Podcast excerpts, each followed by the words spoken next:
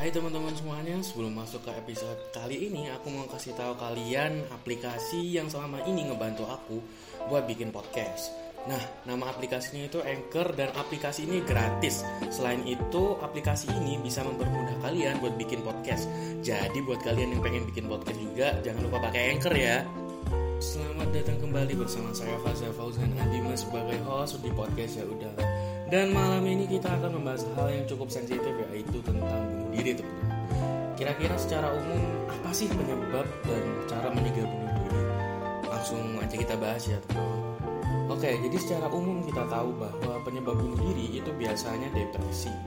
Kemudian masalah sosial seperti bullying, selain itu juga ada faktor yang ternyata cukup mempengaruhi faktor seseorang individu untuk bunuh diri yaitu persepsi tentang filosofi kematian. Ya ini yang dan mungkin belum pernah dibahas juga di beberapa podcast yang lain.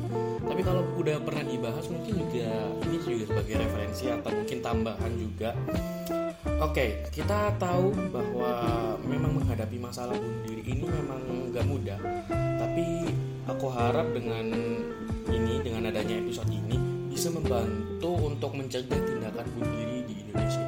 Karena tercatat kasus bunuh diri di Indonesia per tahun mencapai angka 1.800 kasus bunuh diri per tahun. Data ini aku dapat dari alodokter.com, jadi bisa kalian cek sendiri di internet ya. Balik lagi ke topik mengenai beberapa faktor penyebab orang bunuh diri. Depresi satu hmm, salah satu salah satu faktornya itu yaitu depresi ya. Jadi depresi merupakan salah satu mental illness. Namun gejala dari depresi ini juga cukup susah untuk. Tapi ada beberapa gejala depresi yang secara umum bisa kita lihat. Salah satunya yaitu perubahan nafsu makan, kemudian mudah cemas. Selain itu juga ada kayak gangguan tidur dan juga kesusahan dalam pengambilan keputusan. Tapi nggak serta merta kalian tiba-tiba kalian cemas, susah tidur, nggak nafsu makan dan kayak mau mutusin sesuatu itu susah. Jadi itu terus kalian bilang, wah aku depresi ini enggak ya. Jadi nggak kayak gitu. Kalian juga harus bisa mengenali dan observasi lebih dalam intinya kayak observasi lebih apa ya lebih banyak lebih nambah wawasan lagi tentang depresi itu tadi. Jadi biar enggak semena-mena kalian uh, apa mendiagnosa sesuatu itu wah oh ini kayaknya depresi nih enggak ya. Jadi mungkin detailnya kalian bisa cek sendiri lah internet atau buku sih. Tapi kalau aku sih uh, lebih menyarankan buku karena buku itu bisa apa ya lebih valid uh, fakta dan datanya gitu. Lebih faktual juga kalau di buku. Atau mungkin psikolog atau psikiater ya guys ya. Kalian bisa tanya ke, situ. Oke kita ke kita lanjut ke faktor berikutnya yaitu faktor sosial. Sorry. Sebenarnya semua orang yang mengalami permasalahan sosial seperti dibully itu dia pengen bunuh diri. Kadang dia tuh kayak nggak ada niatan bunuh diri tapi karena dia nggak menemukan solusi sama sekali gitu jadi kayak wah ini kayaknya uh, aku nggak bisa apa nggak bisa mutusin sesuatu nih. Ya jadi kan kayak kayak ya mirip-mirip depresi tadi ya kayak apa misalnya dia dibully secara fisik gitu ya. Secara fisik dia dibully ditendangin sama temen-temennya.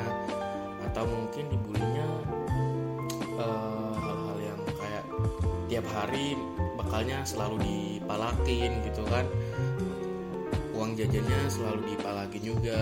Terus ya sebenarnya kalau bully itu harusnya banyak banget sih. Tapi kita nggak bisa menjabarin contohnya satu-satu. Cuman yang paling sesederhana sih sesederhana itu ya kayak tiap hari dipalakin terus kayak nggak ditemenin dan segala macem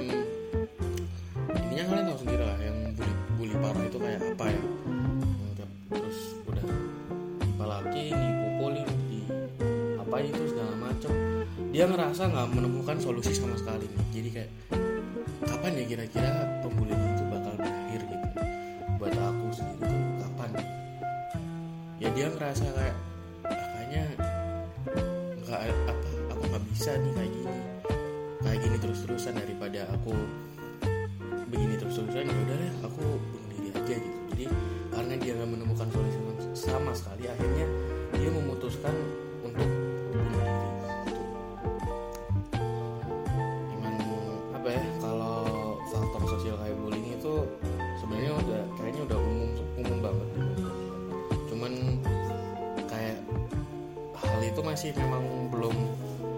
apa ya belum kita sendiri juga belum menyadari betapa bahayanya hal itu. Dan juga kayak kita sendiri juga masih meremehkan orang apa ya meremehkan pembulian gitu. Kita sering menganggap bahwa pembulian itu baik tapi kita juga harus tahu konteks gitu tahu bully yang apa bully yang baik ya kan pembulian itu apa terus pendidikan itu ada apa. Jadi kayak misalkan uh, pendidikan di organisasi yang ada senioritasnya kita bilang itu bully. Bukan itu itu bukan bully.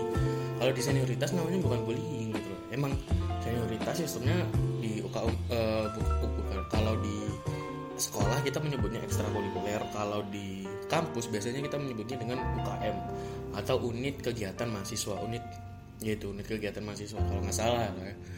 itu biasanya yang mereka tuh yang pakai UKM UKM atau ekskul ekskul yang punya senioritas yang menerapkan sistem senioritas itu bukan bullying tapi itu sistem pendidikan mereka yang seperti itu. Jadi kita harus tahu mana yang bully mana yang enggak nah bully itu ketika ya itu tadi kalian udah bener-bener apa ya istilahnya meremehkan hakikat dia sebagai manusia satu. Kedua kalian tidak bisa memanusiakan dia. Yang ketiga bener-bener nggak kalian anggap sebagai makhluk hidup gitu loh. Jadi udah kayak bener-bener wah dari sampah diinjekin gitu kan. Dipalakin makanannya itu wah bener-bener apa ya?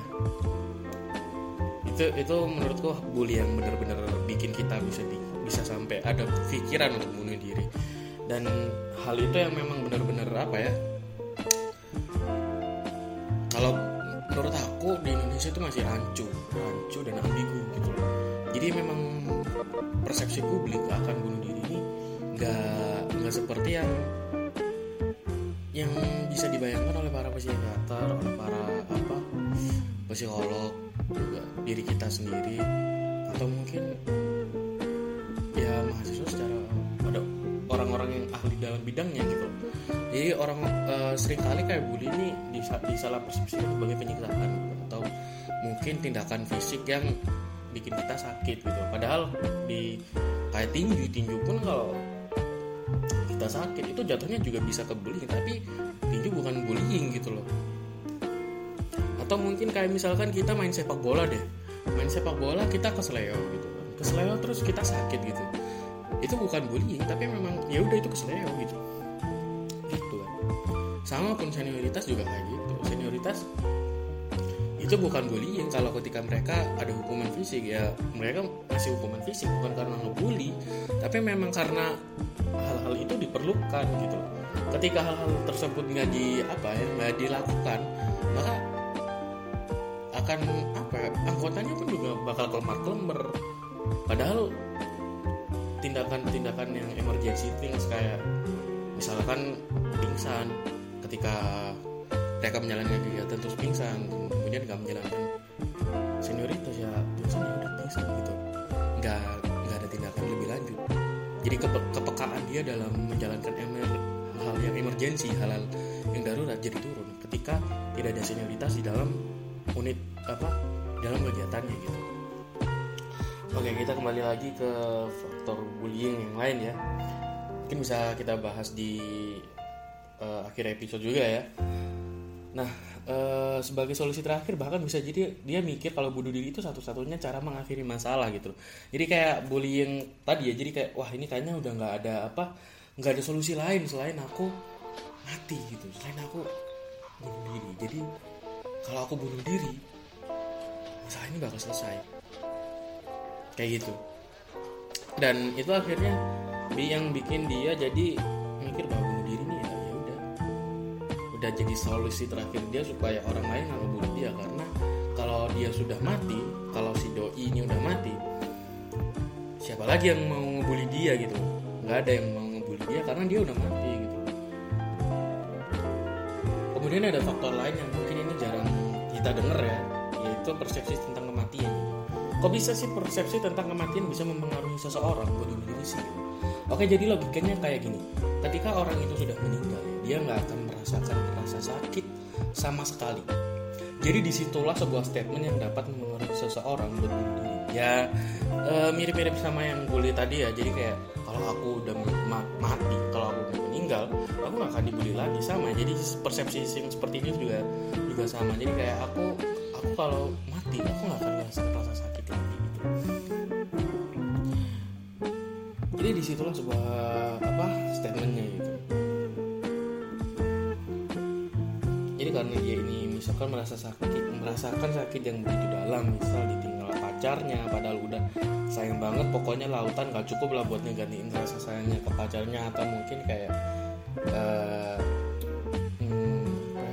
beberapa orang sih mungkin merasakan juga eh, yang namanya toxic parents itu bener-bener ngeganjel banget di hati dan nggak enak banget buat dirasain ya. Itu akan apa ya ngeganggu banget di kehidupan dan di situlah kayak ngerasa wah iya sakit banget ini nggak bisa. Itu emang beberapa orang merasakan hal itu terus kemudian dia dibully tadi ya kan. Saking dibulinya nih sampai sakit hati udah nggak tahu gimana mau gimana lagi itu akhirnya ya udahlah daripada aku ngerasain sakit begini terus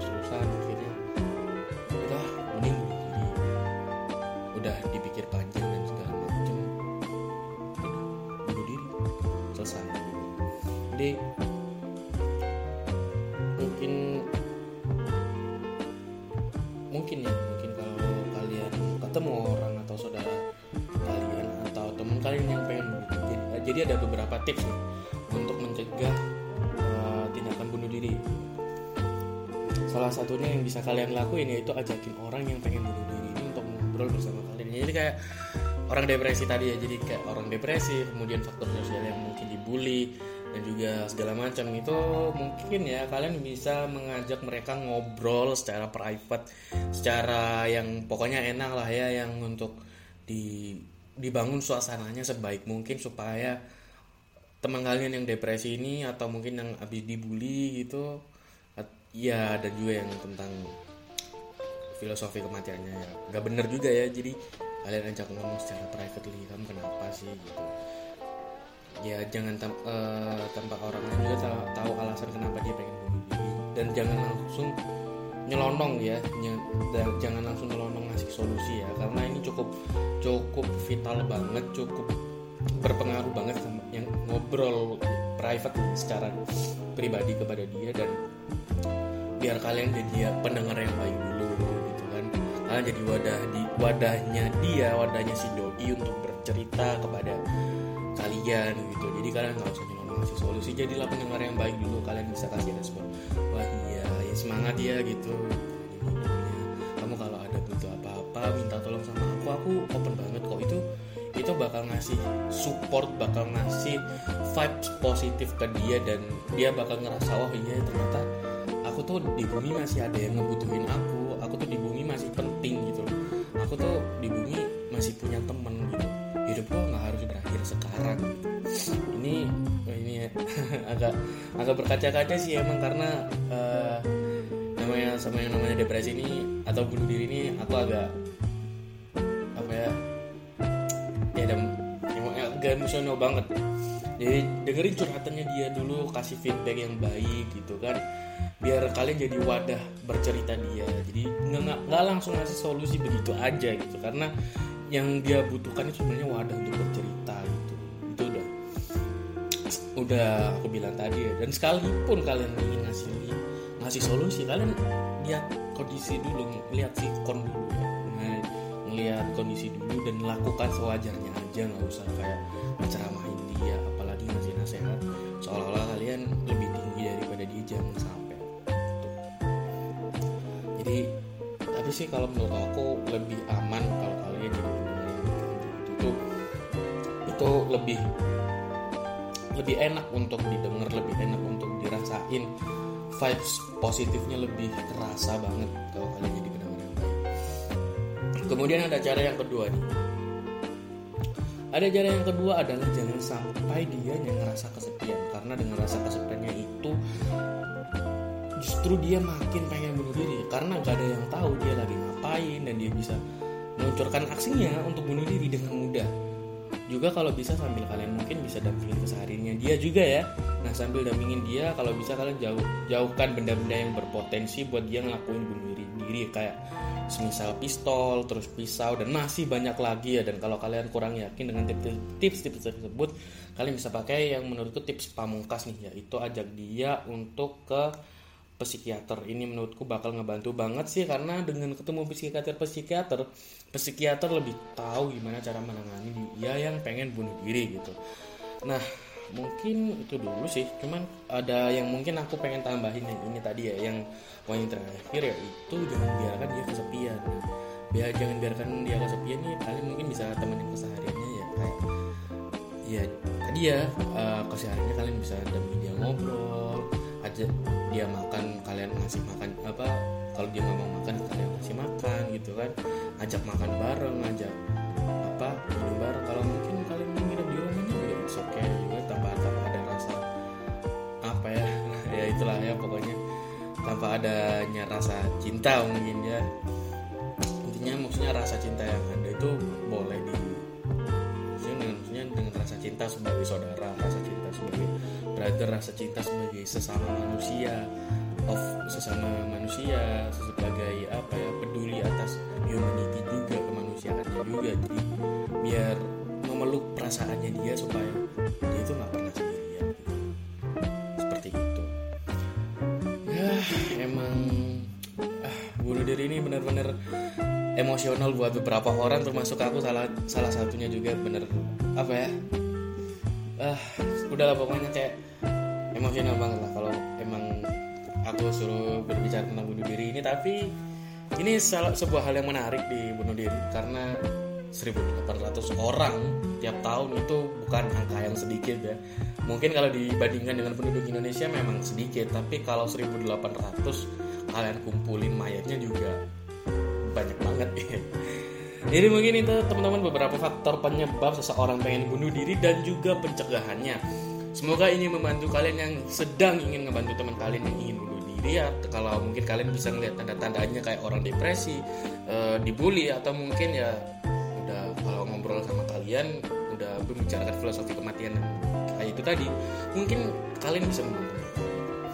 Oke sekian untuk episode kali ini dan juga aku pengen terima kasih buat kalian yang udah dengerin sampai akhir episode ini dan mungkin ini adalah episode pertama dari program 8 days of episode. Jadi 8 hari akan ada full setiap 8 hari. Jadi setiap hari selama 8 hari aku akan full ngasih podcast episode buat kalian buat menghibur kalian juga. Dan mungkin kalau kalian mau kasih saran jangan lupa taruh di IG @fauzan_athima dan terima kasih buat kalian yang udah dengerin sampai akhir ini. Terima kasih sampai jumpa di episode berikutnya. Selamat malam